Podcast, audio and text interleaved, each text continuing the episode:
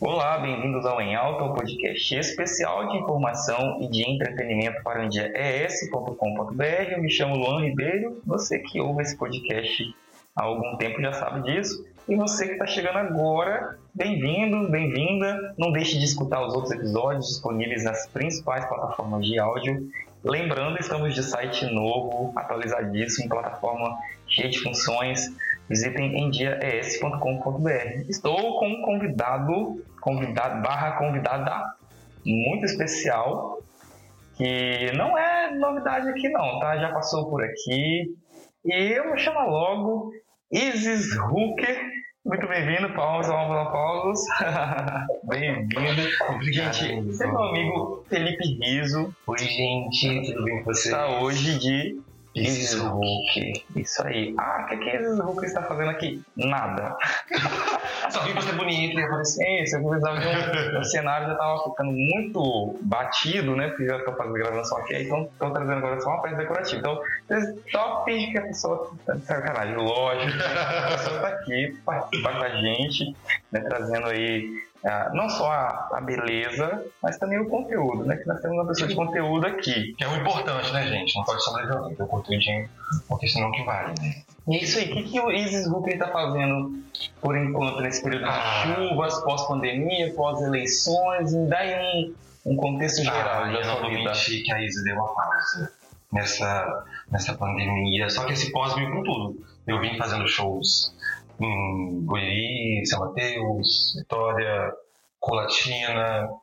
É, então isso depois foi, foi um pouco bom até para o artístico. Mas aqui em Linhares, como não tem muitas drags, aqui eu estou mesmo sozinha. Aqui eu só apresento lá no Iniciação, que é o nosso teatro.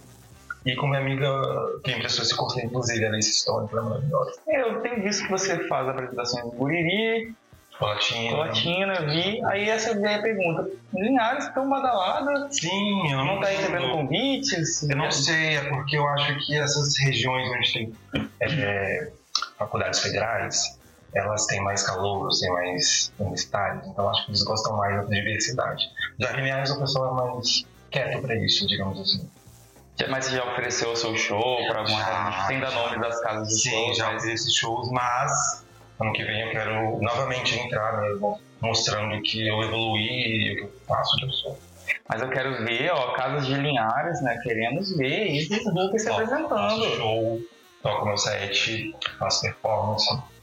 Pois é, acho que tá aí, fica a dica, ok? Fica a dica. A NDS já tá aí mandando um recado para as casas de shows produtores de Linhares também, para convidar, é da casa, da nossa terra, aí nós estamos exportando para Coatina, para a Cruz, e a gente aqui não tem espaço para isso? Como assim? Né? Nós vamos então, cobrar.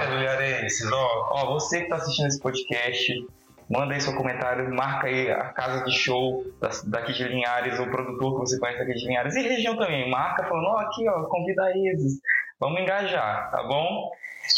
Por falar nisso, Vamos agora ao que interessa. Vou fazer aqui um quadro que eu fiz com Suelen Alves no episódio aí para quem acompanha, que é o React de Notícias, reagindo a notícias com Isis Hooker. Eu, eu, a dinâmica é a seguinte: eu não aviso quais são as notícias, e são notícias que todas estão publicadas no site NDS.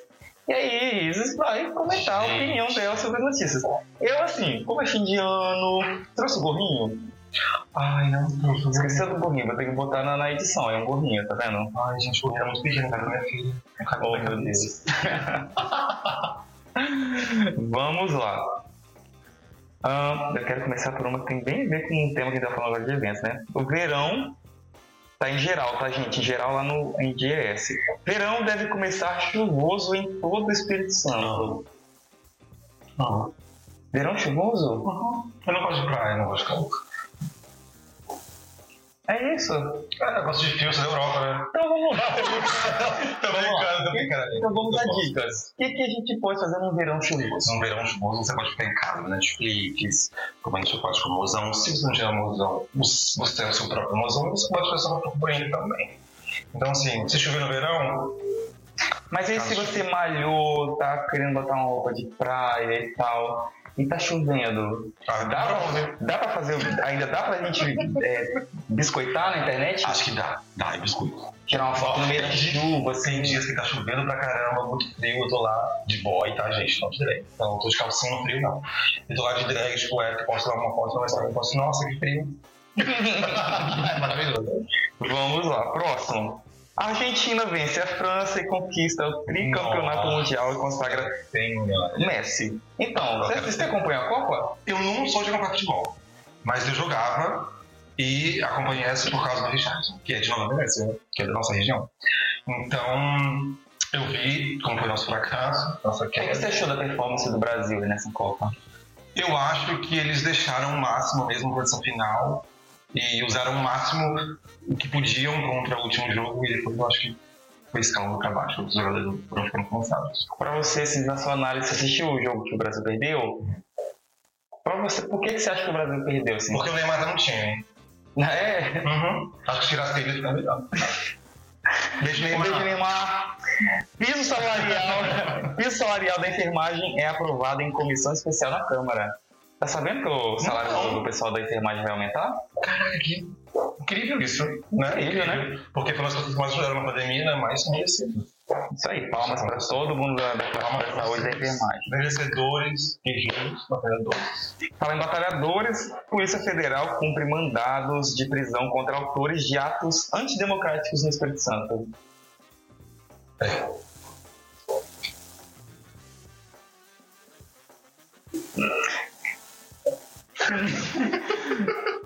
Sinais de que você está em um relacionamento abusivo. E aí, você já viveu um relacionamento abusivo? Já. Já fui é- vítima. Na verdade, eu fui vítima, né? Eu acho que todo mundo que tá num relacionamento abusivo é vítima. Né? Se torna vítima do abusador. Eu fui vítima no momento em que eu fiquei fragilizado emocionalmente, onde eu não encontrava amor próprio.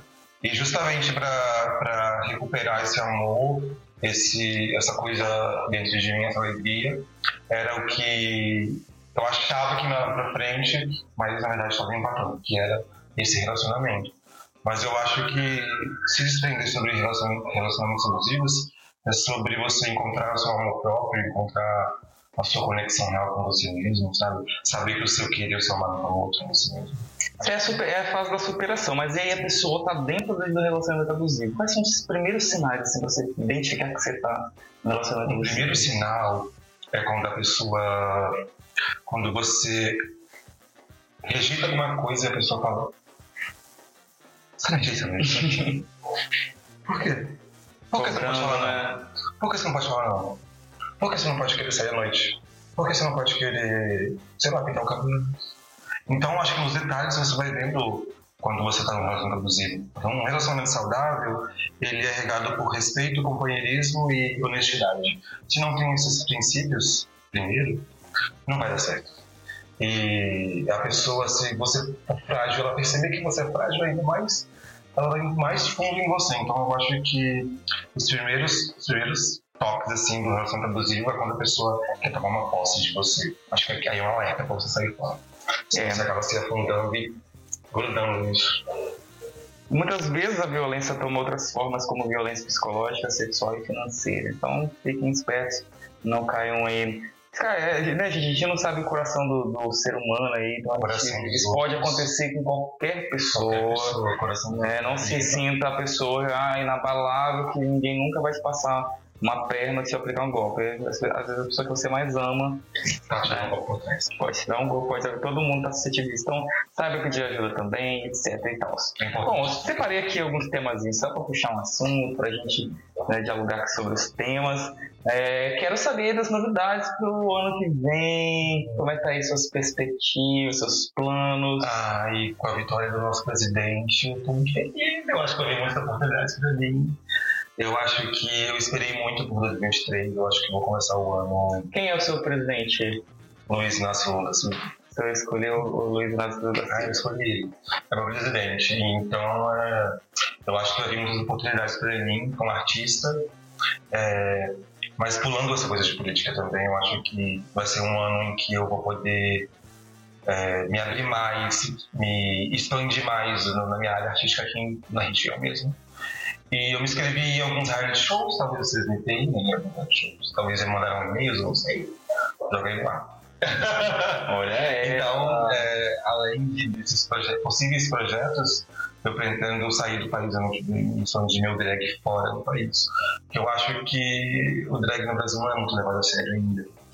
Assim, igual no exterior, onde eles levam a sério mesmo, onde é tratado como uma profissão. Então eu quero que as pessoas me enxerguem como uma pessoa de profissão. Eu não quero que eu me enxergue uma palhaçada, eu não sou palhaçada. Eu sou um profissional querendo meu espaço e lutando por ele. Justo, justo, digno.